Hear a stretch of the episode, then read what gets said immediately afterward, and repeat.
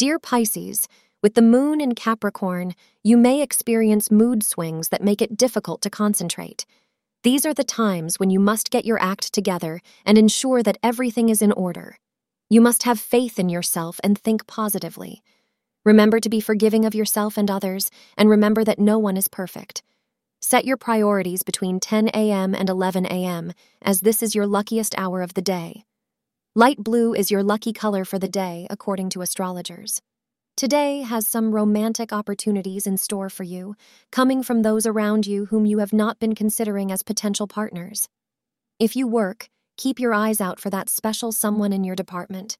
You might not have been considering them, but they have been considering you. Thank you for being part of today's horoscope forecast. Your feedback is important for us to improve and provide better insights. If you found our show helpful, please consider rating it. For an uninterrupted, ad free experience, simply click the link in the description. Your support helps us to continue creating valuable content. Thank you for being here and see you tomorrow.